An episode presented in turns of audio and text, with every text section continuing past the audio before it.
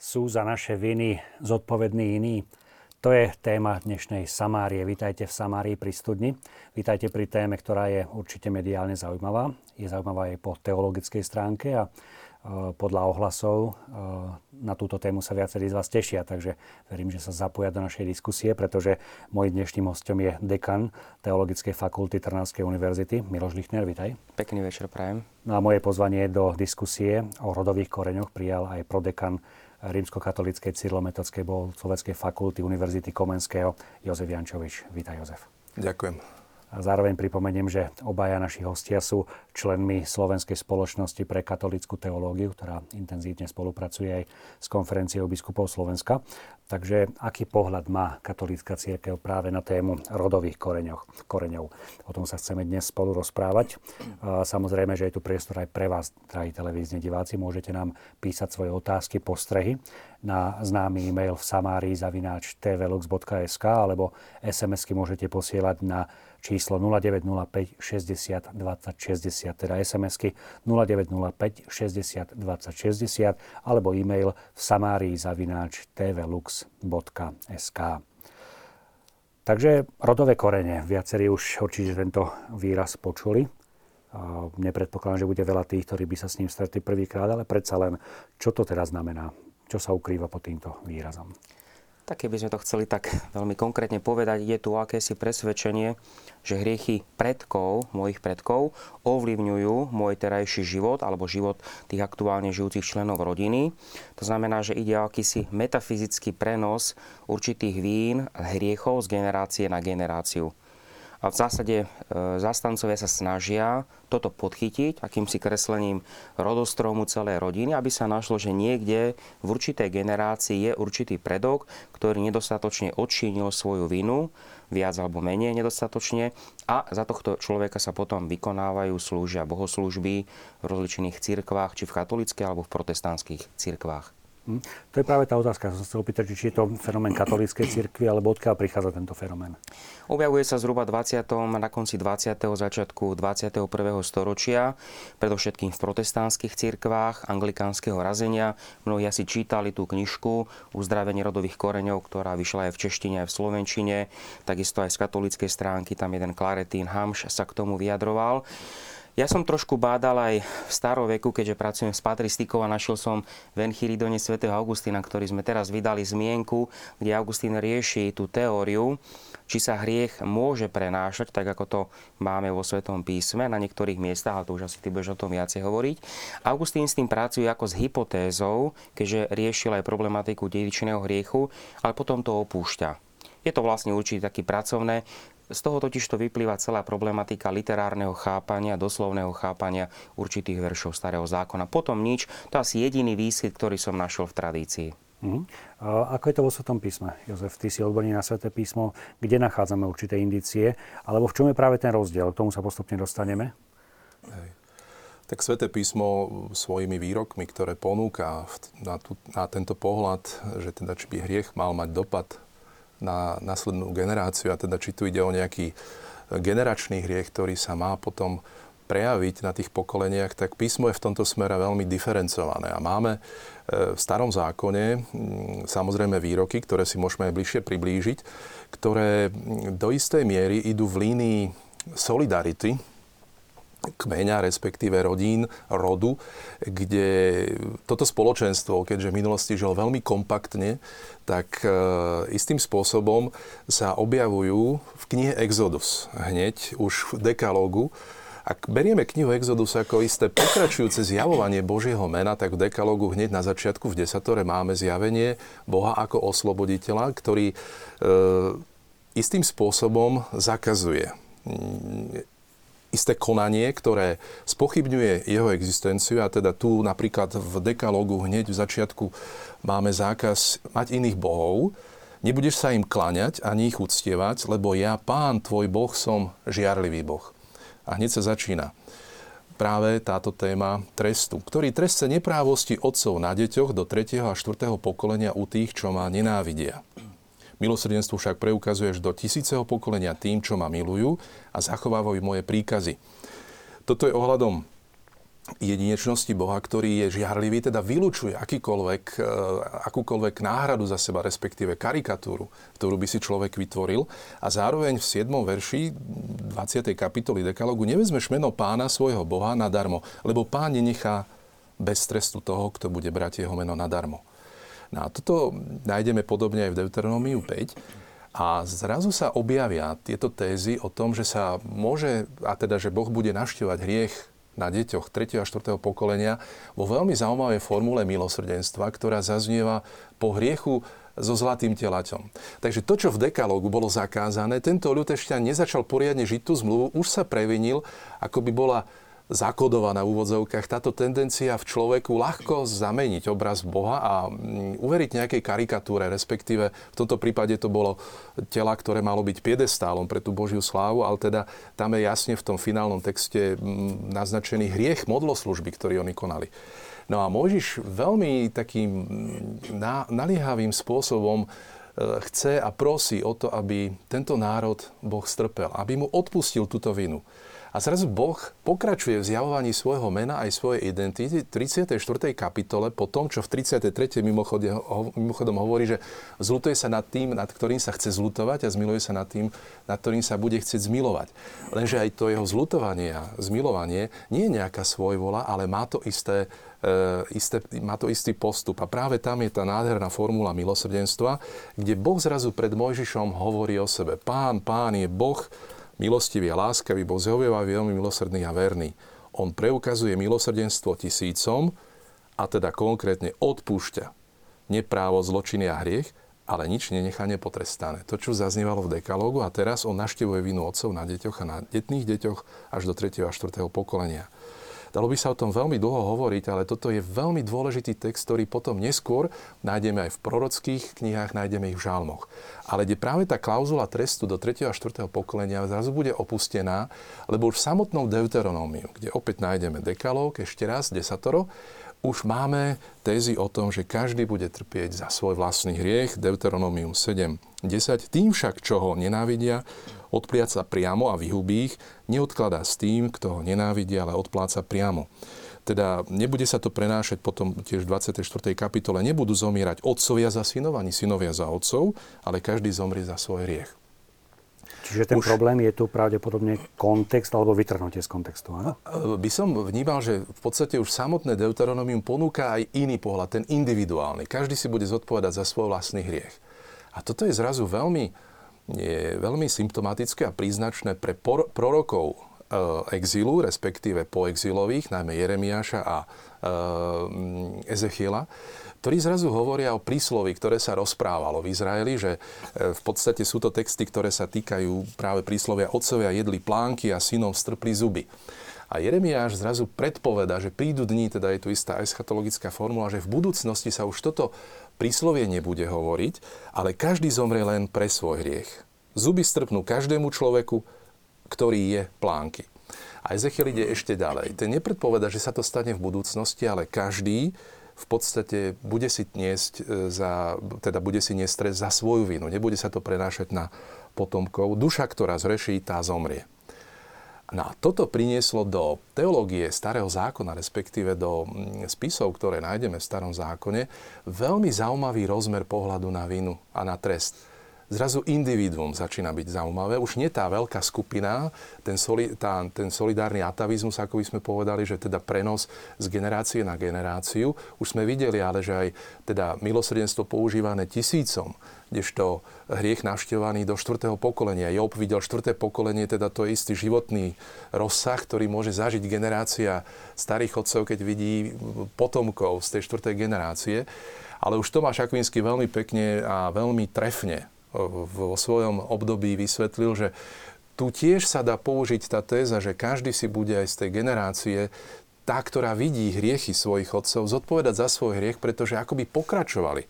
Imitujú hriech svojich otcov, a teda tu on sám vylúčil už túto tézu, že by sa to prenášalo. Na čo je veľmi dôležité potom, kniha Jób rozkrýva jednu zaujímavú tému, to je tiež na celú diskusiu, ako, ako Jób, ktorý trpí, zrazu si je vedomý toho, že nič nespáchal, a trpí ako spravodlivý. priatelia majú jasnú ortodoxnú odpoveď. Ty si niečo spáchal, preto trpíš. To je tá známa téza alebo teória odplaty, ktorá ide v línii kauzality. Je tu istá príčina, ktorá má svoj dôsledok, je tu istý hriech, ktorý má svoj trest. Jób v tomto je však čistý. A zrazu začína táto veľká téma o tom, že je možné aj utrpenie, ktoré človek si nevie vysvetliť. Ani v rámci predchádzajúcich generácií. Dokonca ani v rámci tejto tézy, ktorá je tak poplatná pre deuteronomistickú e, teológiu, respektíve pre tie prvé spisy, kde e, za hriech e, trest, za dobro požehnanie, za hriech kliatby, za dobro požehnania. Teda v takomto, je tu jedno štádium starého zákona, kde sa takto vníma celá história. Izrael skončí v zajatí v Asýrii za hriechy predchádzajúcich generácií. Judsko, Židia skončia v babylonskom zajatí tiež za hriechy predchádzajúcich generácií. Lenže už práve ten Jeremiáš a Ezechiel majú problém s tým, že ako by mohla sa kolektívna vina takto ľahko prenášať na e, generácie. A vidíme, že Ježiš vylúči túto tézu, ktorá teda stále v hlavách každého jedného z nás samozrejme je prítomná a bežne ľudia reagujeme, keď sa nám niečo zle stane. Pane Bože, čo zle som urobil, že sa mi toto stalo? A už sa hľadáme, už hľadáme vinu. A sám Ježiš v Jánovi v deviatej kapitole vo veľmi dôležitom a známom texte pri uzdravení slepca od narodenia vylúči túto tézu, lebo apoštoli ju živia. Kto zrešil? On alebo jeho rodičia? Na autori, o ktorých budeme možno hovoriť, sú veľmi selektívni vo výbere biblických veršov a samozrejme podporia svoje tézy práve tými starobylými textami, ktoré e, zrazu sú jediné a teda nerobia veľmi správnu exegézu, lebo Ježiš nás učí pri pokúšaní diablom, e, keď niekto vsadí len na jeden verš a diabol zrazu vsadil tiež na verš, hoď sa, veď Boh povedal, že ťa zachráni. Ak človek sa oprie len o tento verš, sa začne len s týmto veršom argumentovať a manipulovať ho, tak Ježiš hovorí, ale Boh povedal a použije iný verš, ktorý zrazu nám pomáha. Skutočne ten korektív, ktorý aj táto otázka nastoluje vo Svetom písme, si všimnúť vo Svetom písme.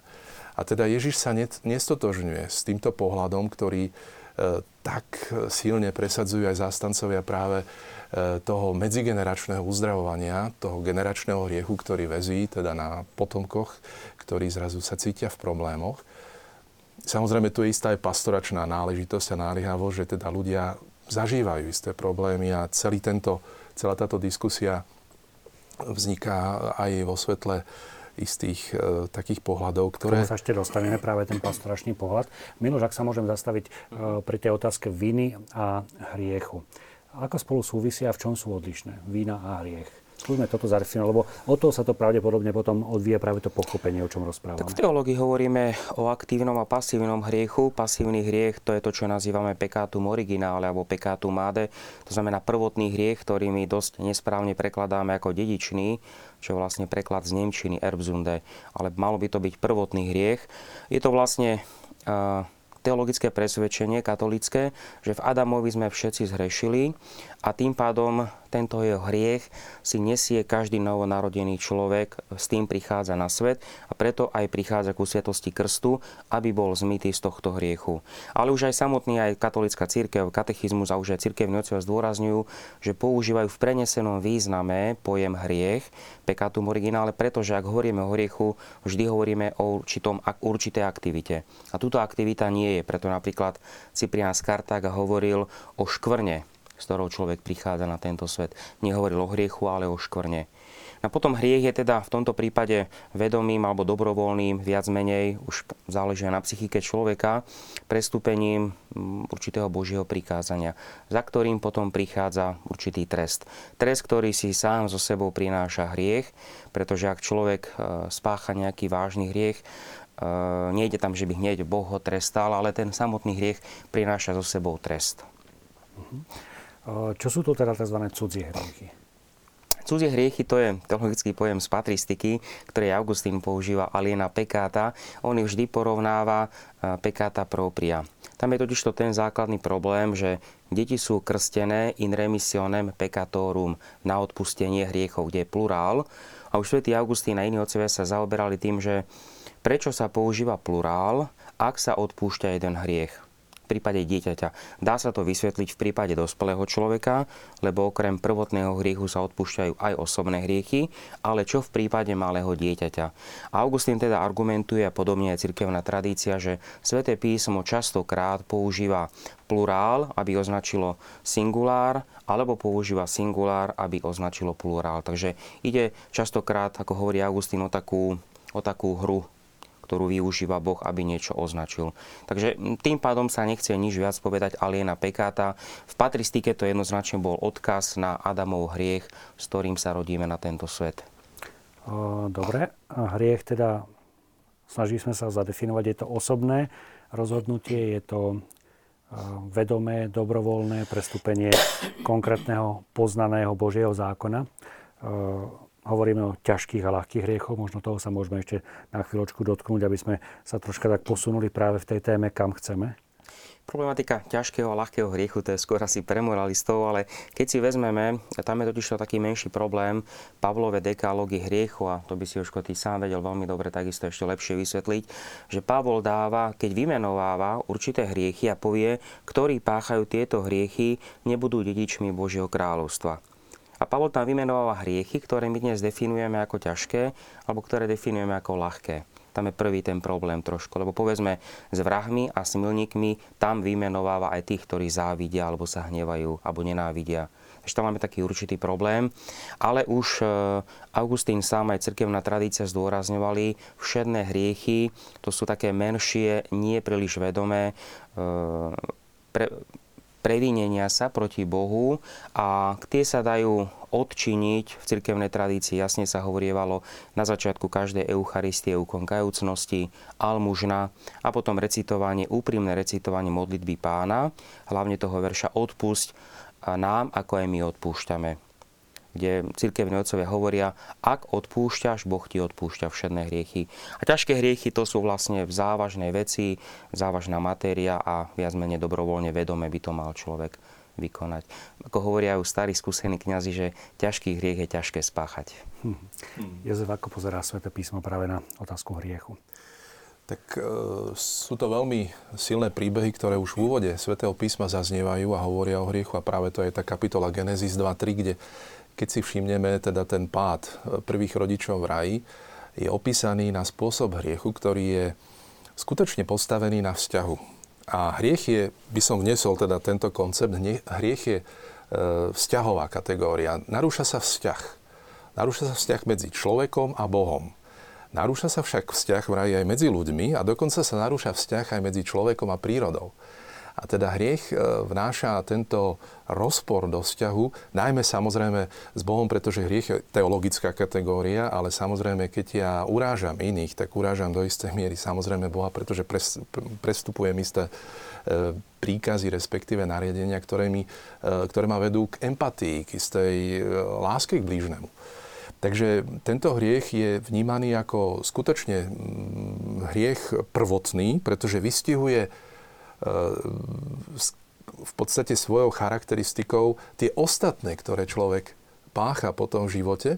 Už aj tá postupnosť, ako tento prvotný hriech je spáchaný, je veľmi opäť príznačná, pretože je tu najskôr pokušenie, ktoré prichádza, ktoré samotné hriechom nie je. Potom je tu váhanie, hriech, konanie. A teda ďalší koncept hriechu, že to je vždy isté konanie, ktorý, ktoré človek robí. Nie je to len otázka nejakej idei, myšlienky, konania, a potom následne prichádza samozrejme pocit viny, to je tá hanba a skrývanie sa, kde človek sa skrýva a vyviňuje sa zo svojej viny. A teda snaha nepriznať sa k svojej vine je veľmi opäť príznačná pre človeka. Žena, ktorú si mi ty dal, takže zrazu žena, ale aj Boh, ktorý do toho vstúpil, do tohto stvoriteľského poriadku, tak títo sú zodpovední a ja som, ja som jedol. Hej? A to isté robí podobne aj Eva potom. Veľmi silným potom príbehom je, ktorý skutočne presahuje e, a teda patrí do tej kategórie veľmi vážnych hriechov, do neba volajúcich hriechov, je vražda e, brata Kaina a Abela. Kde tu vidno zase tendenciu v človeku, ktorý neznesie rozdiel, ktorý istým spôsobom nastolil Boh, pretože on prijal tú Abelovú obetu, a zrazu človek v tom, že nedokáže zniesť tento rozdiel, ktorý tu Boh urobil, tak vyradí zo života toho druhého. A teda to je veľmi vážny prečin. A teda my máme kategórie všetky, mnohých hriechov potom napríklad v desatore, kde sa požehnanie a kliatby vzťahujú práve požehnania na tie dobré postoje a kliatby na tie postoje zlé. Kde však pojem kliatby by sme mohli trošku chápať, my máme veľmi silné slovo mimochodom v slovenčine pre tento, túto skutočnosť, ako je kliatba, prekliať, doslova prepichnúť niekoho. V iných jazykoch to nie až také silné, je to skôr na báze zlorečenia. Teda nie je to dobrorečenie, nie je to požehnanie, ale zlorečenie. No a práve tento pojem kliatby sa opakovane vyskytuje napríklad v dvadsiatej ôsmej kapitole desatora, kde sú to isté stavy, ktoré bude zažívať Izrael, ak nebude kráčať podľa istých princípov, ktoré mu Boh zjavil. No a otázka hriechu samozrejme je potom rozvinutá cez viaceré oblasti života človeka, cez tú oblasť trebárs vzťahovú, oblasť sexuálnu, oblasť v podstate okrádania iných, zdierania iných, sociálny hriech. A to sú veľmi zaujímavé skutočnosti, ktorý, ktoré človek môže vnímať vo svetle písma a opravovať svoj život, pretože tieto skutočnosti sú tam preto, aby nás poučili. Zároveň musíme vnímať potom aj Sväté písmo ako to, ktoré nám dáva riešenie hriechov. A to je to, že teda človek sa má jednak chrániť, strániť hriechu, má ho odčiňovať, dokonca obety, celý obetný systém je na odčiňovanie hriechov. A teda istá aj zodpovednosť za hriech sa buduje týmto spôsobom. Ďalej je tu modlitba, vzťah človeka s Bohom, prosba o odpustenie. To všetko sú v podstate inštitúcie, môžeme povedať, respektíve isté dôležité postoje v živote človeka, ktoré opäť sú založené na vzťahu, ktorý sa reparuje, ktorý sa hriechom narušil. No ale čo je dôležité z hľadiska hriechu, a to je dôležité aj vôbec celkovo v pohľade písma, nezostať len pri hriechu, ale ide sa ďalej. Je tu tá milosť, je tu tu milosrdenstvo a nakoniec je tu záchrana z hriechov, ktoré prináša, ktorú prináša Ježiš Kristus, ktorý nás vykúpil dokonca aj spod kliatby, ktorú vzal na seba. On nás zastúpil v tom svojom utrpení a odčinil za naše hriechy. A teraz, ak by zostal pohľad len na hriechu a na treste, tak by to bolo veľmi málo. A mne sa zdá, že v tej diskusii o rodových koreňoch a o tých medzigeneračných hriechoch sa akoby dosť relativizuje práve to pozitívne, čo prináša naša viera, náš vzťah s Bohom, a zrazu človek sa fixuje, respektíve pomaly sa až fascinuje niekedy zlom a vecami, ktoré s tým zlom súvisí, a chyba akoby ten silný moment, ktorý prekrie aj to zlo. A práve Ježiš v tomto smere je e, úžasnou protilátkou, jeho konanie voči hriechu. A Ježiš sa stal novým Adamom. A teda zrazu tu máme túto úžasnú typológiu, ktorú otcovia krásne využívali vo svojich spisoch. A teda Ježiš je ten, ktorý neposlušnosť, respektíve prestúpenie Adama, ktoré v tomto prípade vystihuje to odmietnutie Boha, naše limity stvorenosti, toho, že sme vo svojom živote obmedzení, chceme byť ako Boh, ale bez Boha. No a toto je podstata toho, čo hriech v podstate hovorí a čo Ježiš napráva.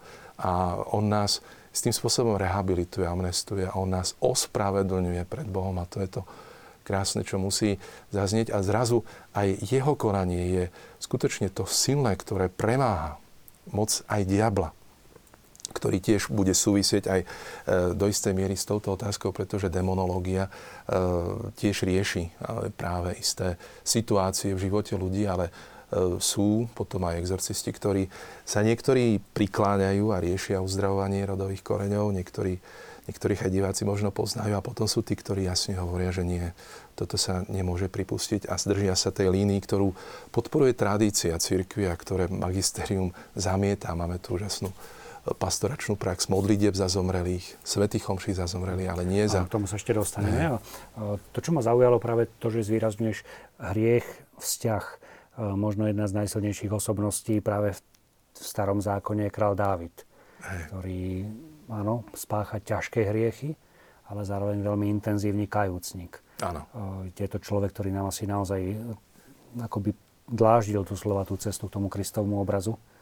Je to v podstate veľmi silný príbeh. Hovorí sa, že práve história Dávidovej rodiny patrí a jej spísanie patrí k prvým historickým blokom Starého zákona, pretože tu sa dotýkame priamo dejín Izraela, ktoré sú e, tak kronikársky zachytené a samozrejme sú aj teologicky už spracovávané a koncipované, ale práve aj tam samozrejme opäť hriechy Dávida nejak tak poznačia aj potomkov. Meč sa neodiali a dokonca jeho hriech v oblasti vzťahu opäť k manželke iného, a bol to hriech cudzoložstva, sa zrazu preklopí aj na, v jeho rodine vlastnej. A teda je tu opäť ten pohľad vnímania nešťastia práve cez ten, akoby cez tú odozvu hriechu, ktorý, ktorú imitovali aj práve jeho deti. A bol to jeho syn, ktorý tiež bude postúvať spôsobom, keď dokonca zneúcti vlastnú sestru a bude zabitý potom iným jeho synom. A teda budú to veľmi ťažké chvíle. Ale dokonca Dávid v tomto všetkom, čo zažíva, je ochotný odpustiť. A to je to mesiánske, toto krásne na Dávidovi, že dosahuje kvality. Keď nesiahne rukou ani na Šaula, pretože nechce ho vyradiť zo života, tak práve je v tomto smere ochotný odpustiť. A teda riešiť hriech, takže je to veľmi silný odkaz. Nenáhodou som sa dotkol práve kráľa Dávida, pretože uh, snažili sme sa nejako teologicky, biblicky zaradiť našu tému. O chvíľku budeme v nej pokračovať, ale práve na to, aby sme si troška odpočinuli a troška možno aj tak naladili ta, na to vnútro, na to, o čom budeme ďalej rozprávať, som dnes vybral práve päťdesiaty prvý žalm, kajúcný žalm, ktorý spievali uh, svätému otcovi pri jeho nedávnej návšteve v Arménsku, takže doprajeme si troška naozaj tej krásy a zároveň hĺbky a o malú chvíľku sa teším na stretnutie opäť v našom štúdiu.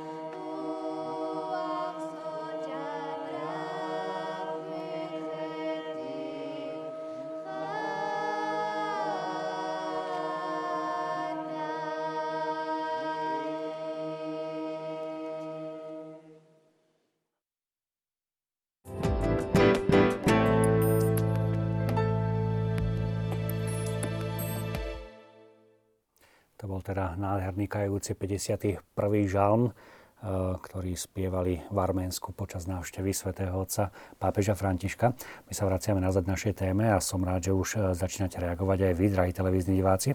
Je, zrav, je zjavné, že naša téma vás zaujala, takže naďalej môžete posielať svoje otázky a postrehy na číslo nula deväť nula päť šesťdesiat dvadsať šesťdesiat es em eskami alebo e-mail samarii zavináč tvlux bodka es ká. O chvíľku sa začneme už venovať vašim postrehom.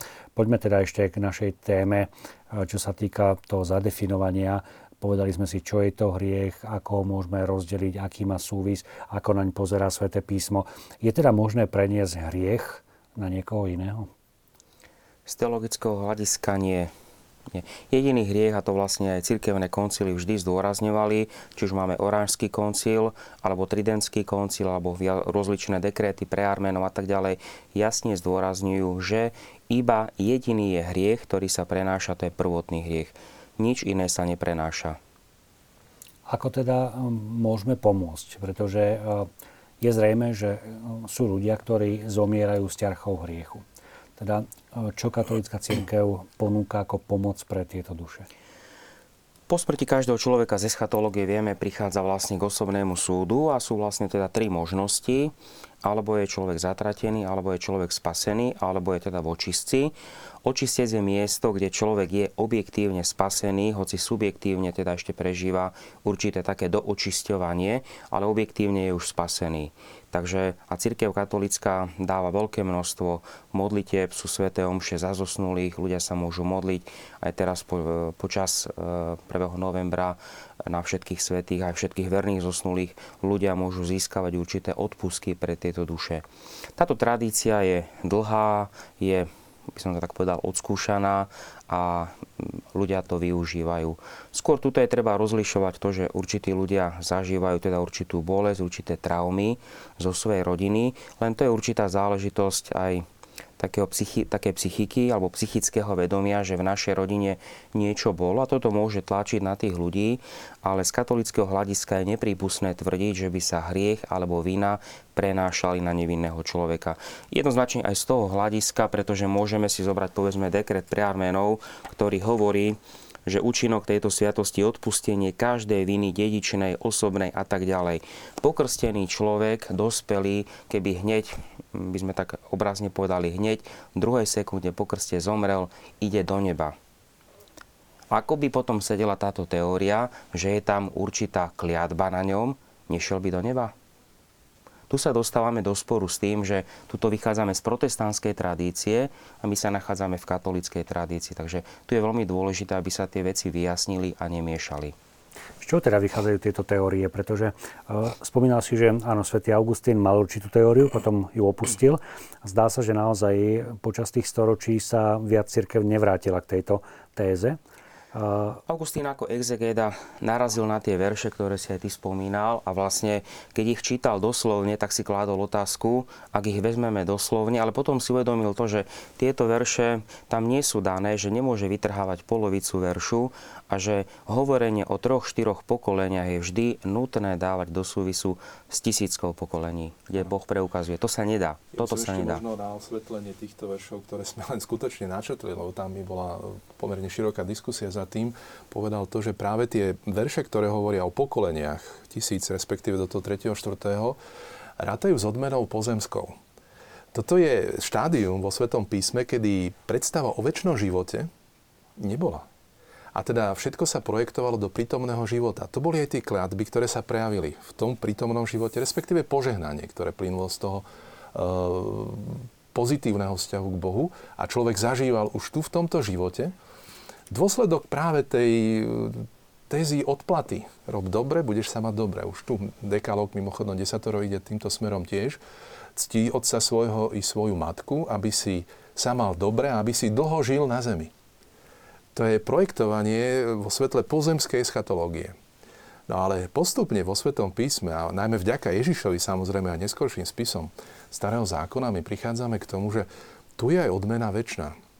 A zrazu sa začína hovoriť o, e, aj v duchu samozrejme apokalyptického hnutia, ktoré ráta s istým posledným súdom a so životom po smrti, hovorí sa o odmene večnej. A zrazu tu sa do istej miery, keď sa zostane stáť len na tých veršoch, tých pôvodných, kde sa všetko projektovalo do pozemského života, kombinuje večná odmena práve s tými staršími veršami, ktoré boli samozrejme prehodnocované a doplňané opäť vo svetle poznania.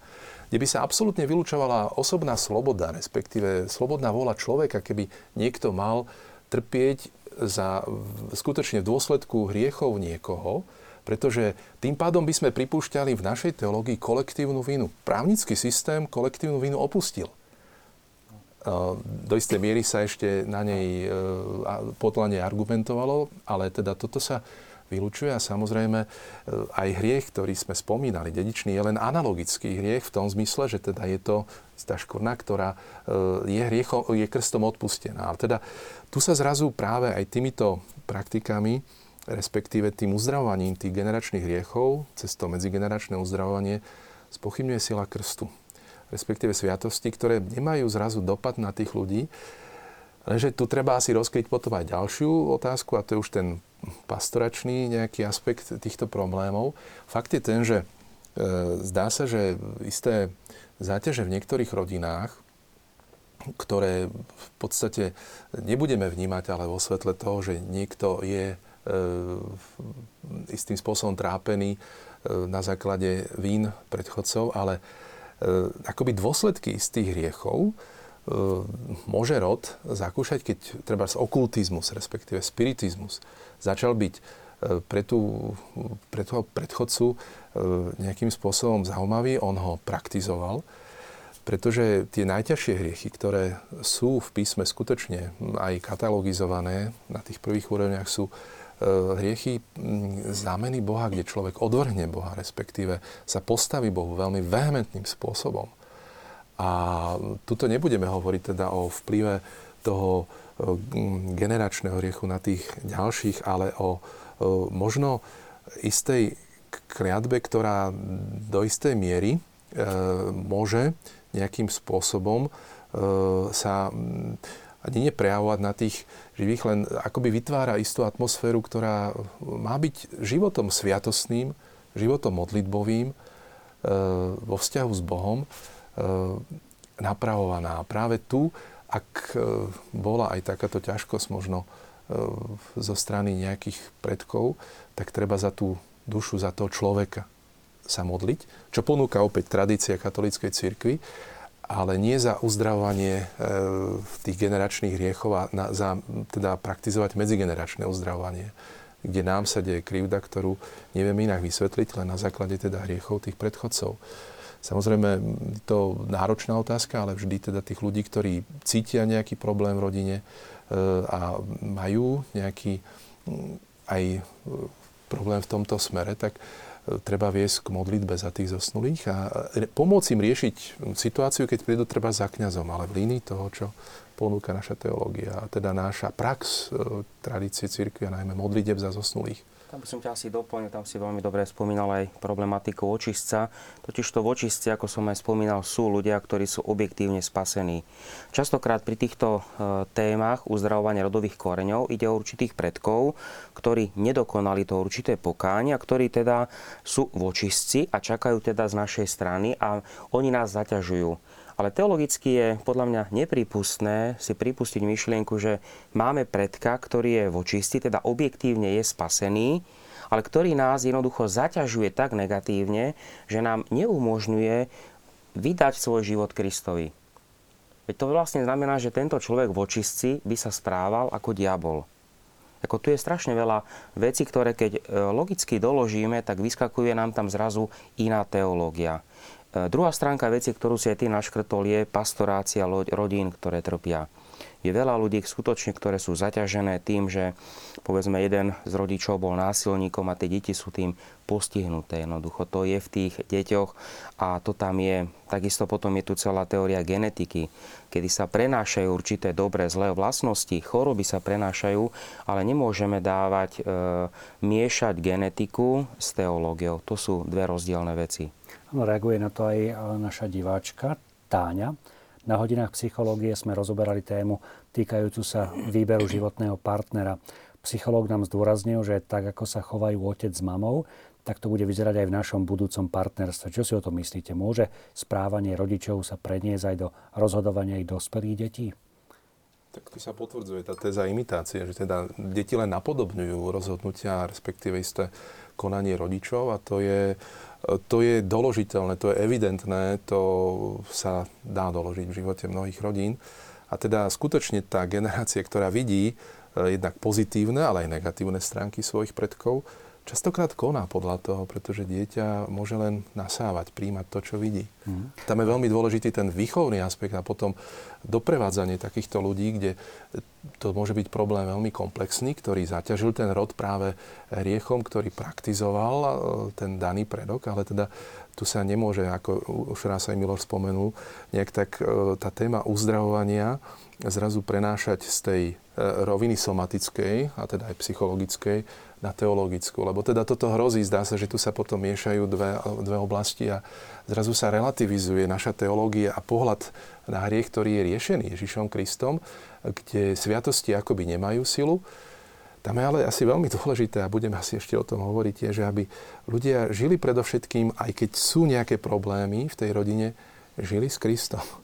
Ak to začne žiť skutočne hlboko svoj život s Kristom, má záujem o Krista, potrebuje ho v živote, modlí sa, pristupuje k sviatostiam, začína riešiť isté závažné veci, tak nemôže mať vplyv na nás niečo, čo v tej rodine bolo. A teda, ak sú to aj nejaké ťažkosti možno tých zosnulých, tak to ľudia bežne dokladajú, ako kňazi máme s tým skúsenosť, že niekom, niekto treba sne zažije videnie, ktoré teda môžeme kvalifikovať ako istú prosbu tej duše o pomoc, ale teda to v katolíckej cirkvi poznáme, a teda modlitba za to dotyčného, sväté omše, konanie dobrých skutkov, almužny, almužna v starom zákone, tá vykupuje aj nás, ale aj ľudí, ktorí potrebujú očistenie z hriechov. A téma odpustkov, to je ďalšia, štvrtá záležitosť, ktorú tu máme. A to sú cenné veci, ktoré sa zrazu relativizujú vo svetle prúdov, ktoré Kenneth McCall, ktorý je teda autorom tej knihy, ktorú tu aj Miloš prezentoval, ona vyšla v dvetisícsedem v českom vydavateľstve a teda vyšla, vyšla aj na Slovensku, tak bol človekom, ktorý mal skúsenosť s čínskym, a teda s náboženstvom v Číne, kde téma karmy a v podstate téza hriechov predkov a reinkarnácia získava skutočne veľmi vážny priestor, a teda hovoriť o nejakej reinkarnácii hriechu, ktorý by nejakým spôsobom pokračoval v tých následných pokoleniach, je už teda vypožičanie si z oblasti, ktorá teda nám je absolútne cudzia a kde zdá sa dnes aj v istých vplyvoch, samozrejme medzináboženských, sa začínajú veci nejak tak vkrádať. A teda skutočne si treba vážiť to, čo my vo Svetom písme, v tradícii a v magistériu ako istú prax a skúsenosť s Bohom máme, a neriešiť veci, ktoré sú nám cudzie, ale teda spôsobom, ktorý je nám cudzí. Mm. Pomerne zaujímavý pohľad som našiel aj v texte Aleša Opatrného, ktorý uh, veľmi tak trefne poznamenáva, že dnes človek ako keby, aj si to tak želáme, že, že hlavne aby bolo šťastie, aby bolo zdravie, aby uh, sme si užili to alebo ono. A že vlastne možno ten fenomén doby je práve v tom, že dnes sú pokroky medicíny, teda na každú chorobu máme nejaký prášok, ktorý nás zbaví bolesti, a že v podstate sú tu určité bolesti, ktoré nutne hľadáme nejakú kauzu, ktorá ich odstráni. A nevieme pripustiť ten fakt, že sú určité bolesti, ktoré nevieme vysvetliť. A práve preto hľadáme túto kauzalitu, ktorá nás potom privádza k tomu, že musíme to na niekoho ako keby zvaliť, že, že musíme nájsť tú príčinu. A to sú naši predkovia, a, ano, a v tomto vidí taký sociologický postreh, ktorý skutočne ide v línii tej doby, v ktorej žijeme, teda tá túžba potom well-being, teda mať sa dobre. A, a teda tá, tá spiritualita je tým poznačená. Fakt je ten, že skutočne ono, keď ide o zdravie v živote človeka, tak človek e, urobí veľmi veľa. Keď nám ide o spásu, už možno tu nerobíme až tak veľa. A toto je, to si aj my kňazi trebárs uvedomujeme. Pri takej jednoduchej veci, ktorú samozrejme si vážime, pretože je súčasťou cirkvi a tradície v cirkvi a našej praxe, trebárs účasť veriacich na požehnaní Svätoblažejskom. Ako narastie obrovský počet ľudí, ktorí prídu do kostola. Ja to nechcem banalizovať, ale si uvedomujeme, že tu ide o zdravie, ide o niečo veľmi vážne v živote človeka. Človek je skutočne nasadený niekedy pre to zdravie urobiť všetko možné. Samozrejme, tu nám cirkev umožňuje túto skutočnosť a požehnanie, zvolávanie teda aj plnosti života v oblasti duchovnej, ale aj telesnej, takže prečo nie? Ale teda treba byť veľmi moderovaný v tomto, lebo keď sa preháňa a ide nám skutočne len o to uzdravovanie a dnešný trend modlitev za uzdravenie. Samozrejme, že si nesieme v našom živote isté zranenia z minulosti, ale nemôžeme všetko vsadiť v našej duchovnosti len na uzdravovanie. Keby sme to chceli možno tak prehnať, tak všetci sa uzdravujeme momentálne. V tej duchovnej oblasti potrebujeme sa samozrejme vydostať ale bližšie najmä k Bohu a zažiť tú skúsenosť s Bohom a ona spätne bude uzdravovať aj tie iné oblasti. Len teda...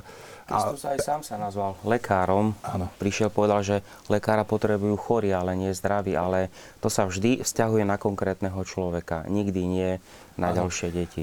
Inak to bolo príslovie, ktoré použil a samozrejme on ho potom hneď vysvetľuje. A teda potrebujú ma hriešnici. A teda tí, ktorí si namýšľajú, že sú spravodliví, tí u mňa nestoja. Takže aj hneď Ježiš pretlmočí to príslovie, ktoré nám tu dáva, ale keď ho necháme len na úrovni zdravia, tak by možno človeku len imponovalo, ale mu ide ďalej. A v Lukášovi je dodatok veľmi zaujímavý, že prišiel kvôli hriešnikom, aby robili pokánie. A teda to je zrazu naprava v tom duchovnom zmysle. Mm. Dokonca tá potom veľmi priaznivo pôsobí aj na telesný život človeka. Začínajú sa nám naozaj valiť es em esky, e-maily. Sleduje nás pomerne veľa pravdepodobne aj kňazov. Jeden z nich, Pavol, sa pýta, ako môžem ľuďom vysvetliť rozdiel medzi svetou omšou za dušu zosnulého a svetú omšu za uzdravenie rodových koreňov, ktorú ako katolíci kňazi by sme mali jednoznačne odmietniť. Uzdravenie rodových koreňov znamená, že koreň je chorý, ale v krste sa koreň uzdravuje. V teológii hovoríme reus, podstata dedičného hriechu je odstránená. Čo ostáva? Ostáva infirmitas. To je náklonnosť, alebo duchovná slabosť, náklonnosť k zlému, žiadostivosť a teda aj e, určité ďalšie následky, ale to je infirmitas, to nie je koreň. To je duchovná slabosť a svätý Pavol aj celá cirkevná tradícia jasne hovoria, že život človeka je životom zápasu s vlastnou slabosťou, kedy využívame sviatostný život, modlitbu, aby sme sa uzdravovali z tejto duchovnej slabosti. Ale to nie, koreň je uzdravený v krste. Ak pripustíme, že koreň nie je uzdravený, tak opúšťame katolícku teológiu a ideme do protestantskej teológie, pretože aby sme tak mohli to porovnať, tu je v zásade o čom je to justifikácia, ospravodlivenie človeka v krste. V katolíckej tradícii krst teda zmýva dedič prvotný hriech, v prípade človeka aj osobné hriechy, všetky tresty a človek je vnútorne obnovený. Viaceré dokumenty cirkevného magistéria a cirkevní otcovia jasne hovoria, že človek je vnútorne obnovený. Z nového zákona by sme mohli ešte viac vecí povyťahovať. To znamená, že tam nie je nič. To, že vonkajškové prostredie môže psychologicky pôsobiť na človeka, jeho rodina, to je iná vec. Ale človek je vnútorne uzdravený. V protestantskej teológii prirodzenosť ostáva aj po ospravodlivení načatá, zlomená, aj slobodná vôľa a Kristova spravodlivosť len zvonku prikrýva. To znamená, že tá prirodzenosť je naďalej chorá a potrebuje uzdravenie. Nebola uzdravená. A keďže toto je protestantská tradícia vo všetkej úcte voči ním, tak jednoducho tam je možné potom aj pripustiť to, že keď tá prirodzenosť je stále chorá a je len vonkajškovo prikrývaná Kristovou spravodlivosťou, že okrem jedného hriechu sú tam aj nejaké ďalšie. Ale my sme na katolíckej pôde, to znamená, my tvrdíme niečo iné. A jednoducho my nemôžeme napasovať protestantskú teológiu na katolícku a tvrdiť, že ideme robiť niečo, čo vlastne popiera všetky cirkevné dogmy. Tu jednoducho toto popiera účinok sviatosti krstu, lenže ostatné sviatosti vychádzajú z krstu. Krst je prvou sviatosťou a cestou k ostatným sviatostiam. To znamená, e- ospravodlivenie človeka prináša kompletnú očistu. Tam nezostáva nič. Uh-huh. A ďalší náš pravidelný divák z Partizánskeho. Chcel by som sa k tejto téme spýtať. Neveria aj buddhisti tomu, že za svoje hriechy budú trpieť v budúcnosti? Pozdravujem vašich vzácnych hostí a želám ešte pekný večer. Ja nie som odborník na teológiu buddhizmu, to by sme asi museli zavolať skôr nejakých religionistov. Nerad by som sa púšťal do tejto debaty. Až tak dobre nepoznám buddhizmus a rôzne smery, ktoré tam sú, aby som dokázal správne odpovedať. Veronika, ak prosím za oslobodenie od hriechov našich predkov, nie je to správne? Vďaka Bohu za tento program. Môžem to Veronika. Čiže Veronika sa pýta, ak prosím za oslobodenie od hriechov našich predkov, nie je to správne? Hriechy boli odpustené tomuto človekovi a teda buď vykonal to pokánie, alebo nebol, alebo teda zomrel, povedzme, vo vzbure proti Bohu, ale tieto jeho hriechy nemôžu ovplyvniť môj terajší život, tak ako sa to chápe v tomto hnutí, v týchto prúdoch. Tradícia modlitieb za dušivo čistí idú v tomto smere. Samozrejme, prosíme o to, aby oni mohli byť čím skôr s Pánom. Hovoríme o istom stave, kde človek ešte nedosiahol ten stav toho bytia s Pánom, ale teda je na ceste k tomuto, tejto, tomuto plnému spoločenstvu. Takže modlitby za odpustenie hriechov, respektíve za zosnulých, idú týmto smerom. Tam si možno toľko vedomiť, že ak mám predka, ktorý spáchal nejaké zlo a v mojej rodine sa o tom vie, tak ako iste vyrastám v tej rodine, kde sa o tom vie. To znamená, že aj mňa to môže do určitej miery psychologicky zaťažovať. Ale to neznamená, že ja na seba prenášam túto vinu tohto človeka, tento jeho hriech alebo niečo takéto. To, že ma to môže ovplyvniť psychologicky, je možné. Je možné, pretože tá dusivá atmosféra môže byť veľmi veľká, ale stále tu treba rozlišovať, že my hovoríme v katolíckej tradícii o duchovnej slabosti, ktorá zostáva v pokrstenom a s ktorou zápasíme celý život, ale nehovoríme o uzdravení rodových koreňov, pretože toto nie, dovolím si povedať, toto nie je katolícké. Áno, tu by som možno taký sociologický postreh ponúkol, že ono to ide trocha aj v línii toho záujmu o našich predkov, totiž to hľadať predkov a zostávať tie rodostromy. To je záujem posledných desaťročí, ľudia to veľmi radi robia. Samozrejme, kto by nechcel vedieť, ako a kde žili naši predkovia, čím sa zaoberali, ako v podstate prežívali svoj život. To je fajn, len teda tu zrazu môže prísť k poznaniu niečoho, čo človek veľkým záujmom tých svojich predkov odhalí a zrazu, to by psychológovia vedeli aj hovoriť, oni zrazu veľmi zjednodušia tú kauzalitu toho prenosu toho zla na seba, lebo zrazu oni vedia o tom zle a nesmierne sa začnú fixovať na to zlo. Už aj to je zlé v živote človeka, keď sa niekto viaže len na zlo a neprekrie to opäť tým pozitívnym, čo mi ponúka moja viera, môj, môj život. Takže tým pádom človek zostane zrazu v strachu a neprekoná tento obmedzený pohľad, ktorý do istej miery e, samozrejme poznačuje život potom aj tých, ktorí e, riešia tú svoju situáciu takýmto medzigeneračným uzdravovaním. Naša diváčka Jana, dobrý večer, ďakujem za super tému a reláciu. Aký máme mať pohľad na dedičný hriech? Deti nemôžu predsa za hriechy prvých rodičov. Myslím, že troška sme sa už dohodli, dotýkali. To je vlastne tento prvotný hriech, je to vlastne prijatá katolícka tradícia. Vychádza sa z textov predovšetkým Nového zákona, predovšetkým z listu Rímanov, potom máme list Korinťanom, kde sa hovorí, že v Adamovi zhrešilo celé ľudské pokolenie a vlastne tieto následky si nesieme všetci. Uh-huh. Aj, opäť je to hriech analogicky, to nie je osobný hriech. To nie je osobný, treba to je skôr tu, ako tá škvrna. Áno, to treba povedať a teda dôsledkami toho dedičného hriechu už potom všetci trpíme. Samozrejme, to je tá inklinácia k zlu, respektíve k tomu, že človek zrazu veľmi ľahko zamení svoj správny pohľad na Pána, ale teda predtým sa musí varovať. Čo je veľmi dôležité, čo aj trošku vyplýva z týchto problémov, aj z týchto rozličných stretnutí, kedy sa ľudia modlia za uzdravenie a tak ďalej, je určitá problematika zvnútornenia viery, ktorá častokrát absentuje, že väčšinou duchovný život ostáva na úrovni prijímania recepcie sviatostí. Že ľudia vlastne myslia si, že sviatosti sú cieľom, ale sviatosti sú prostriedkom spásy. A pokiaľ sa viera nezvnútorní a človek nezačína vnútorne žiť s Kristom, tak jednoducho aj tie sviatosti nedokážu potom až tak úplne preniknúť človeka, ale my sa neustále každým dňom posvedzujeme, aj v Kristus má v tej veľkňazskej modlitbe v šestnástej kapitole posväť ich pravdou. A toto Augustín neustále zdôrazňoval, že my sa zo dňa na deň stávame svätými a premá Háme tú e, duchovnú slabotu, duchovnú chorobu v našom vnútri.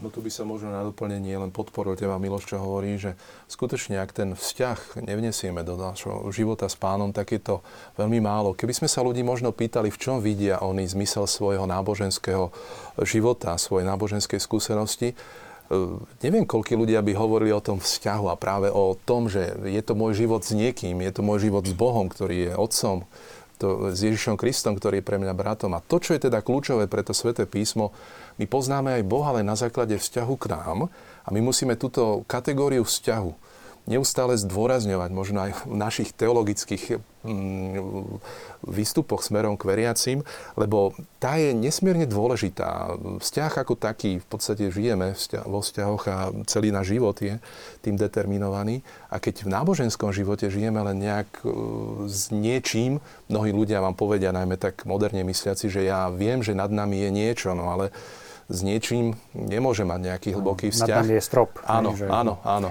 Ale niekto, no teda ak chýba tento rozmer vzťahu, samozrejme potom žitý aj v tých ľuďoch, ktorí majú problémy v tých rodinách a neprehlbuje sa ten život viery, samozrejme tam potom sa hľadajú spôsoby, ako to riešiť, ale sadiť na ten vzťah a prehlbiť ho hmm. je kľúčové. Ďalšia otázka, divačka Helena, príjemný večer. Moja babka z otcovej strany mala nemanželského syna, ktorý celý život a najmä v starobe veľmi trpel. Ale aj ostatné jej deti mali problémy, kým babka sa mala veľmi dobre. Myslíte, že deti trpeli za matku a či je možné rodové korene preťať? Pýta sa Helena.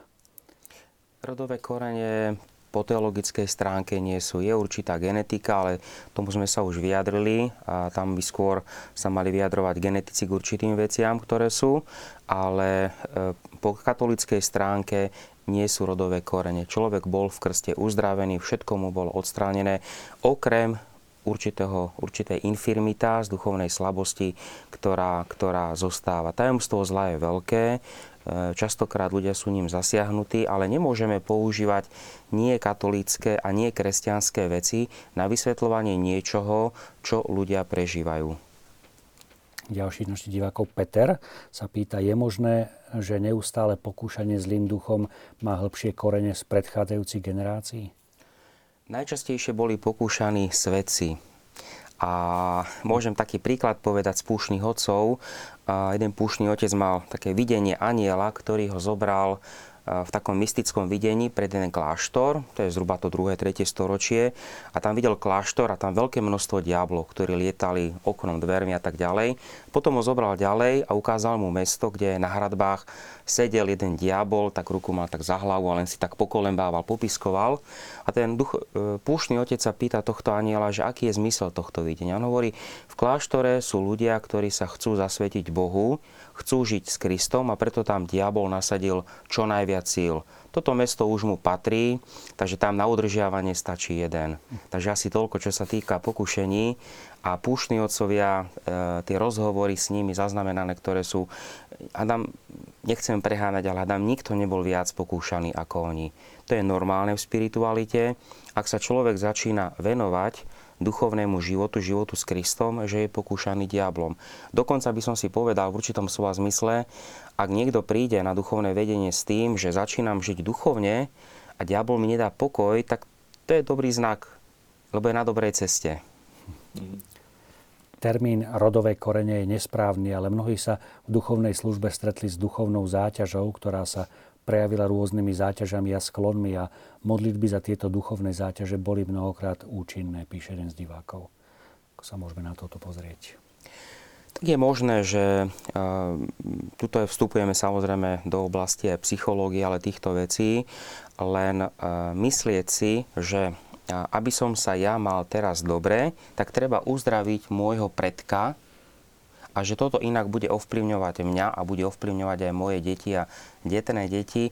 Ako to, že človek niečo zažil, dobre, to, tam sa nedovolím do toho vstupovať, ale nemôžeme používať určité praktiky, ktoré nie sú katolícké. Pravdepodobne v takom štýle budeme reagovať aj na otázku našej Anity. K týmto veciam by sa mali podľa nej vyjadrovať aj teológovia, tzv. Praktici, ktorí majú skúsenosť s modlitbou za uzdravenie a oslobodenie. Podľa našej divačky kliatba na človeka nesúvisí predsa so stavom jeho duše, čo sa týka hriešneho alebo bezhriešneho stavu. Kliatba zasahuje vždy dušu človeka, pretože človek to je duša, ktorá oživuje telo. A myslieť si, že by kliatba zasiahla len telo, ale nezasiahla dušu. Kliatba je malé dýcere, to je hovorenie, zlé hovorenie. Ďalšia z našich, neviem, či divákov alebo diváčov, nie je podpísaná. Rád by som sa spýtal prítomných otcov, môže otec zatratiť svoje deti na veky? Pri svojej vševedúcnosti musel vedieť, že pôjde toľko ľudí do pekla. Budú sa bytosti v nebi môcť úplne tešiť zo svojej spásy, keď budú vedieť, že ich bratia trpia večnými mukami? Môžem tak povedať, že cirkev sa doteraz vždy vyjadrila o niekom, kto je vyhlásený za svätého, a teda vieme o ňom, že teda je v nebi, požíva večnú blaženosť, ale cirkev sa o nikom nevyjadrila, že by bol zatratený, dokonca ani o Judášovi. Takže tu by som bol veľmi, veľmi opatrný v tom, že či sú a koľkí sú. Realita pekla je veľmi jasná, ty ako biblista by si vedel lepšie to vysvetliť, je to vážne, je to reálne, ale cirkev sa doteraz o nikom nevyjadrila, aby povedala, že tento tu je zatratený, o nikom. Tu by sme mohli skutočne na tú pastoračnú múdrosť cirkvi poukázať, že vždy sa vyhlasujú len tí, ktorí sú spasení, sú s Bohom, a teda sú to svätí. A vždy vidíme, že aj v našom náboženskom živote prosíme o to, aby sa aj tí predkovia, ktorí sú ešte nie úplne s Pánom, dostali k nemu. A tu tá otázka pekla, lebo sú teológovia, ktorí veľmi, v podstate veľmi tak, neviem akým spôsobom, čítajú potom to vážne Ježišovo vyjadrenie, kde je táto reálna možnosť, že človek môže žiť bez Boha, keď žije na tejto zemi bez neho, tak prečo by Boh nutne chcel, aby musel po smrti žiť s ním? No a práve Ježiš nás varuje pred takýmto rozhodnutím, keď hovorí o Kafarnaume, do pekla zostúpiš, alebo teda do podsvetia, tak sa opäť nejedná o to, že to mesto raz tam skončí, samozrejme. Tie Ježišové výroky majú silný pedagogický, taký prorocký raz, lebo chcú odvrátiť človeka od takého zlého správania, ale skutočne my, podobne ako Sveta Tereska uvažovala, môžeme mať nádej v to, že teda e, Boh príjme a spasí všetkých. A Boh nechce smrť hriešnika, ale chce, aby sa obrátil a žil. To je opäť veľmi zaujímavý verš z Ezechiela. Takže Boh, pretože si je vedomý vážnosti našej ľudskej slobody, ale chcel nás slobodných, pretože láska môže byť len slobodná, e, do istej miery samozrejme vedela aj o možnosti, kde ho človek môže odvrhnúť, ale my vnímame aj nebo. Práve opäť na základe vzťahu. Nebo je byť s Bohom. A nebo sa začína teda už tu na zemi. A teda byť bez Boha môže človek slobodne e, takéto rozhodnutie urobiť a, a v poslednej minúte svojho života ešte môže v neho zotrať. A to je tá tragédia. Tu by som ešte asi doplnil, že tuto neustále vyskakuje potom aj otázka okrem krstu a ospravodlivenia aj otázka ľudskej slobody a zodpovednosti samého za seba, pretože znovu, keď to porovnáme, v katolíckej tradícii rozlišujeme teda liberum arbitrium, to znamená schopnosť ľudskej slobody, ktorá nebola prvotným hriechom zlomená. Tá ostáva, ale ostáva označená libertas, to znamená aplikácia ľudskej slobody. A tam človek musí neustále zápasiť s tou duchovnou slabosťou. V protestantskej teológii je to práve naopak. Ak príjmeme protestantskú teológiu, tak príjmeme gro týchto vecí, ktoré sú aj s pojmoslovím, aj s celou teológiou. Marcel sa pýta, dobrý večer, nerozumiem, prečo ste do relácie nepozvali kňazov, ktorí sa k tejto problematike venujú aj v praxi, napríklad otec Kodet. Možno je to dobrý taký smeč, pretože ja som si naozaj študoval otca Kodeta a ten viackrát sa teda vyjadril veľmi jednoznačne, že on sa dostal k tomuto ako také slepé kurá k zrnu práve tým, že napísal predhovor tomu českému vydaniu, a on sám píše, že počase som zistil, že bol veľmi nedostatočný. Niektoré obavy som s ním možno rozptýlil, no i neotvoril. Vďaka tomuto predhovoru som sa stal akýmsi maskotom témy uzdravovania rodových koreňov a začal som byť stotožňovaný so všetkým, čo sa k nej viaže, aj so všetkými pochybnými praktikami, ktoré ktokoľvek začal týmto smerom robiť. Aj napriek tomu, že som nikoho neinštruoval, ani som nezastával nejaké pochybné postoje, stal som sa nielen terčom kritiky, ale aj tým, kto za to akoby nesie zodpovednosť. Takže otec Kodet viackrát teda k tejto téme sa vyjadril, dištancoval sa od toho ponímania, ako je častokrát prezentovaná. Potom tu ešte ďalšia taká veľká téma, ktorú si takisto musíme trošku uvedomiť. Otázka platnosti sviatostí v iných cirkvách. Totižto v tejto knižke častokrát, alebo aj v iných podobných, sa spomína, že teda buď ísť na katolícku eucharistiu, alebo povedzme na nejakú protestantskú, a v zásade účinok ako by bol ten istý. V prípade niektorých cirkví protestantských Rím vydal jasné stanovisko, kde my teda v teológii rozlišujeme medzi dovolenosťou a platnosťou. Pretože môže byť svetenie, ktoré je platné, ale je nedovolené. Povedzme, to sú nejaké schizmatické hnutia. Ale potom sú e, sviatosti, o ktorých Rím vyhlási, že sú neplatné. To znamená, ak máme nejakú, nejakú cirkev protestantskú, o ktorej Rím jasne vyhlásil, naposledy to bol Lev trinásty, ktorý svojou, svojim listom apostolikám Kúre tisíc osemsto deväťdesiatšesť vyhlásil, povedzme, anglikánske svetenia za neplatné a doteraz to je stále v platnosti, to znamená nie, že nedovolené, ale neplatné. Tak jednoducho e, dostávame sa do situácie, že jednoducho nemôžeme dať na tú istú rovinu katolícku svätú omšu a anglikánsku svätú omšu, keď z nášho pohľadu ju považujeme za neplatnú. To znamená, ako keby laik išiel slúžiť svätú omšu. A nemôžeme potom tvrdiť, že dochádza k obdobnému uzdraveniu ako v prípade katolíckej omše. Tam potom zdá sa opäť niečo nesedí. Áno. No, to je veľmi dôležité v rámci svätých omší. Dokonca sa teda okrem teda toho poriadku, ako má svätá omša, vnášajú potom praktiky, ktoré teda sú skutočne veľmi nejasné, pochybné až. A takýmto spôsobom sa chce dosiahnuť teda to medzigeneračné uzdravenie. To je niečo, čo teda skutočne nemá miesto v tej katolíckej svätej omši, ktorá má svoju jasnú štruktúru a svoj smer a teda nepripúšťa takéto možné e, vplyvy. Ako zase Anglikáni do istej miery, musím povedať, teda m, možno taká zaujímavosť, že práve tento autor Kenneth McCall e, zrazu pod vplyvom skúmania teda týchto problémov e, jednotlivých ľudí, ktorí prichádzali za ním, začal zdôrazňovať význam modlitby za zosnulých, čo teda nebola anglikánska prax, myslím. Protestanti sa nemodlia za zosnulých, ale on si uvedomuje, že táto tradícia z katolíckej cirkvi je veľmi, veľmi dôležitá. No a teda tiež slúženie svätých omší za zosnulých. To je čisto teda vec doložená už teda v katolíckej tradícii a zrazu on to potom ešte presadzoval. Som rád aj toľko ešte podotkol, že aj tu to asi zaznelo zo strany niektorých divákov, že prečo tu neprišiel niekto, kto sa povedzme venuje praxi uzdravovania. Myslím si, že toto je trošku také, nechcem povedať, že mylné chápanie, ale chcelo by to také upresnenie, lebo každý kňaz, ktorý vysluhuje sviatosti, modlí sa za ľudí, vykonáva túto prax uzdravovania. Sviatosť spovede, zmierenia s Bohom a cirkevným spoločenstvom je určitým uzdravením. Rozda- vyslúženie Eucharistie je uzdravením, vyslúženie sviatosti pomazania chorých, aj to je určitým uzdravením. Každý z nás sa modlieva. Názorom, že... Adorácia, to všetko je uzdravenie a tá naša tradícia je strašne veľká, len asi nie je veľmi dobre spoznaná a častokrát nie je zvnútornená a potom ľudia tak hľadajú takú záchranu rôzne a toto sa zdá, že toto by im mohlo akoby pomôcť, tak idú potom len, viete, no, nechcem to zrovnávať s inými praktikami, ale kopec ľudí takisto zdôrazňuje, že idú za nejakým vešcom a že im tiež pomohol. Ako v zásade dostávame sa do situácie, že určité pravidlo viery je konfrontované s určitým emotívnym zážitkom, kedy človek je presvedčený, že sa mu stalo dobre. Tým pádom nechcem zrovnávať, poviem ešte raz, túto prax s nejakým vešcami, len ide z, z, o to, že človek má určitú skúsenosť, hľadá na všetky strany, ako sa dostať z toho svojho problému. A toto je skôr asi takým povzbudením aj pre nás, pre kňazov, predovšetkým, aby sme v tej pastorácii môž byť viac spomínali e, to, že sviatosti ako také, všetkých sedem sviatostí uzdravujú. Aj to naše prežívanie sviatosti kňazstva nás uzdravuje.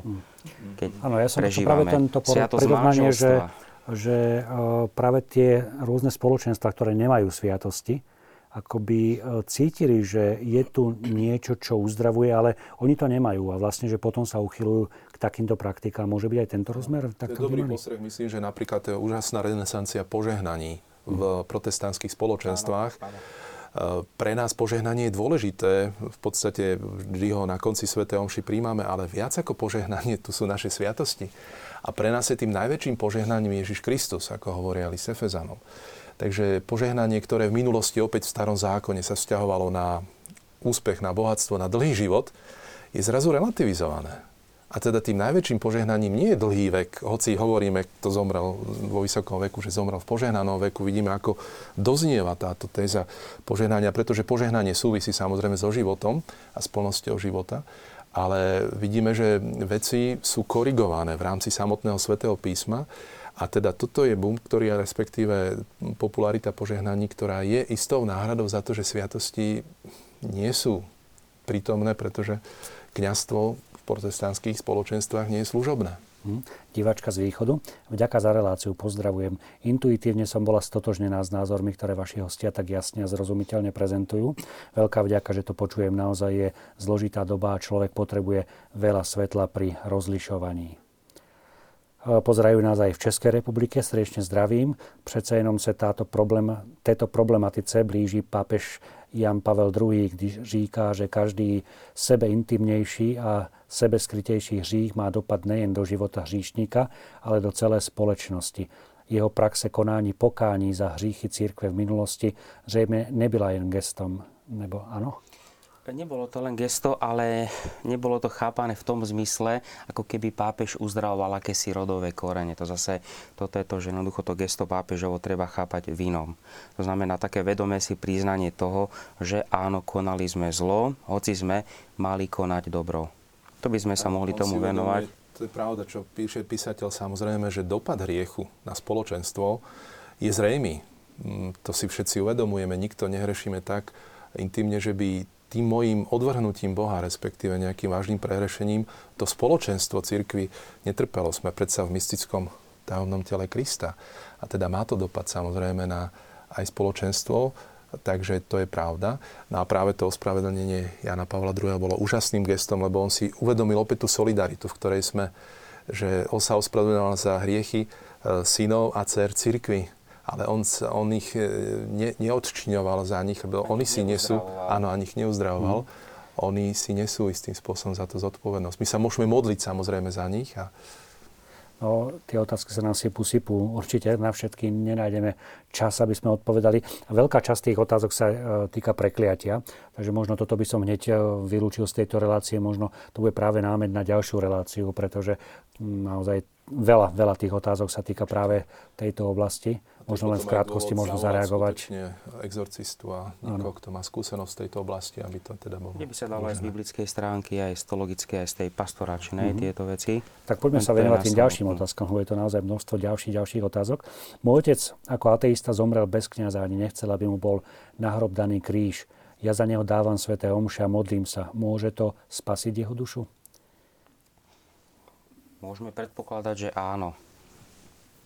To je ten zaujímavý. To, tam je ten moment z teológie, že človek sa v hodine smrti stretáva s Kristom, svojím sudcom, kedy vlastne, to je tá individuálna eschatológia, kedy vlastne uh, celý život sa mu prelína všetky jeho dobré a zlé skutky a v tom poslednom výdychu vlastne z toho celého života vychádza človekovi to jeho definitívne áno alebo nie. Pretože častokrát dôvody na neveru sú rôzne. Sú ľudia, ktorí neodmietli Boha, ale odmietli tú karikatúru alebo ten obraz, ktorý sa im ponúkal ako Boh. A preto oni vlastne nie sú ani skutočnými ateistami, len odmietli zlé hlásanie evanjelia. Toto už e, teológovia v šestnástom a sedemnástom storočí vypracovali, keď sa riešila otázka spásy indiánov v Amerike, že prečo odmietajú evanjelium. A naši jezuitskí teológovia na Gregorej univerzite povedali, oni neodmietajú Krista, oni odmietajú spôsob, ktorým sa im Kristus ohlasuje. A to znamená mečom a násilím. Som staršia pani a krásne slova, myšlienky, ktoré vnáša do celého večera pán prodekan, sú pre mňa ako pohľadenie duše. Je to bez zbytočnej latinskej terminológie, píše jedna diváčka, takže máme to aj takýto konkrétny ohlas. Uh, hovorili sme, že konkrétne témy prekliatia sa teraz nebudeme dotýkať, máme ešte asi štyri minútky. Dobrý večer, možno trochu mimo témy. Ako pomôcť, ak je v nejakej rodine príliš veľa nešťastí, chorôb, trápenia, že sa to nedá vysvetliť ako náhoda? Ako im hovoriť o Bohu? Možno práve príklady oba? Áno, toto je tá situácia, o ktorú sme už zmieňovali, že skutočne nechceme banalizovať. Aj tým, čo hovorím, a jasne sa vymedzujeme voči praktikám, ktoré nie sú katolícke a oceňujeme a rekuperujeme, vykupujeme tú prax, ktorá cirkev má a tu si treba vážiť. Tak tá situácia tých ľudí niekedy je skutočne veľmi smutná, veľmi skľúčujúca tým ľuďom. Však aj pri takomto stave, v ktorom žijú, pomôže skutočne len život, hĺbší život s Bohom. A aby sa dostali z tých problémov, aby sa nezostali, aby nezostali na povrchu zla, v ktorom sa nachádzajú momentálne. A čo je úžasné teda na tom Jobovi, si to nahral, tak je to, že ten človek sa nachádzal v problémoch. On sa snažil hľadať riešenia, východisko, prečo v takom probléme je. Ale čo je veľmi fascinujúce na tejto knihe, čo je fascinujúce na živote Ježiša Krista, samozrejme v tej poslednej kritickej chvíle pozemského života, že oni zostali vo vzťahu s Bohom. A Jób, a Ježiš Kristus sa modlí na kríži tú paradoxnú modlitbu, je to začiatok dvadsiateho druhého žalmu, Bože môj, Bože môj, prečo si ma opustil? V tejto skľúčujúcej chvíli Ježiš zostáva stále so svojím otcom. To je ten známy tiež príbeh, respektíve odpoveď, kde bol Boh, keď boli synovia a dcery židovského národa v koncentrákoch. Prečo to dopustil? A teda Boh bol s nimi. A len oni teda mohli proste žiť aj v týchto, v týchto tak ťažkých chvíľach pre ich život, ale teda kto prežíval aj to utrpenie, ktoré Boh dopúšťa, samozrejme aj tu sú situácie, kedy Boh dopustí isté veci v našom živote, môžu byť aj pre naše očistenie a pre posun tej rodiny. Opäť nechceme banalizovať, spiritualizovať, ale skutočne ono tak v živote je, že Boh dopúšťa utrpenie v našom živote a my nevieme prečo, ale to utrpenie má vykupujúci význam v tom zmysle, že nie my cestou utrpenia, ale cez ten postoj v utrpení k Bohu hm. rastieme. To je potom asi aj ten moment, ktorý poznáme zo životárskeho farára, ktorý keď prišiel do Arsu, tak našiel veľké množstvo rodín, ktoré skutočne boli zasiahnuté či už alkoholizmom, zlom, vážnymi, vážnymi problémami. A on vlastne ako kňaz e, nielen vysluhoval sviatosti, ale on sa za tých ľudí modlil roky. On ich vlastne zachraňoval. Toto je vlastne celá táto problematika vlastne akýmsi takým pozvaním aj pre nás, pre kňazov, aby sme v tej pastorácii sa aj modlili za tie duše, ktoré sú nám zverené, aby sme ich vkladali do tých našich eucharistí a modlitieb, aby sme im pomáhali, aby sme ich načúvali. Aby tá pastorácia mala aj taký ten taký ten sviato, ľudsko-sviatostný rozmer toho sprevádzania ľudí. Áno, je veľmi dôležité, keď sa obrátia ľudia možno aj s touto optikou a pohľadom na situáciu, že už teda by pomaly vedeli aj riešenie, ktoré by kňaz teda mal uskutočniť, teda urobiť tú svätú omšu za uzdravenie tých rodových koreňov, tak treba s veľkou empatiou a láskou týchto ľudí prijať, pretože oni sa nachádzajú v problémoch. A toto je samozrejme nesmierne aktuálne pre nás kňazov. Vždy, každý človek, ktorý prichádza k nám, sme proste povinní, máme to v popise práce, týchto ľudí prijať a začať sa im venovať a snažiť sa načrtnúť isté riešenie. Tí ľudia prichádzajú za nami, chvála Bohu, že prichádzajú za nami a že nejdu za väžcami. To je tiež veľká vec. Takže treba tým ľuďom pomôcť, pretože potrebujú riešenia, ktoré my môžeme v rámci našej kompetencie a našich možností a našich limitov samozrejme ponúknuť a sú nesmierne účinné a úžasné. Inšpirujú sa na nich dokonca aj tí, ktorých opustili. No, ďakujem veľmi pekne za čas, pretože v tomto okamihu vypršal, ale tých es em esiek, len es em esiek prišlo dvadsaťosem, množstvo ďalších e-mailov, nie je v našich silách na všetko odpovedať, ale zase, že naozaj tá téma intenzívne zaujala, takže je dosť možné, že sa budeme venovať ďalej na niektoré tie otázky prakticky, sa budem snažiť odpovedať, drahí televízni diváci, možno aj ja zajtra prostredníctvom e-mailu, čo sa týka slúženia svätých omší za zomrelých a tak ďalej. No a verím, že teda k tým ostatným sa postupne dostaneme, takže ešte raz ďakujem vám veľmi pekne za váš čas, za to, že ste túto tému mali aj odvahu otvoriť. Nebolo to jednoduché a s vami, drahí televízni diváci, sa tešíme opäť na naše stretnutia v Samárii pri studni.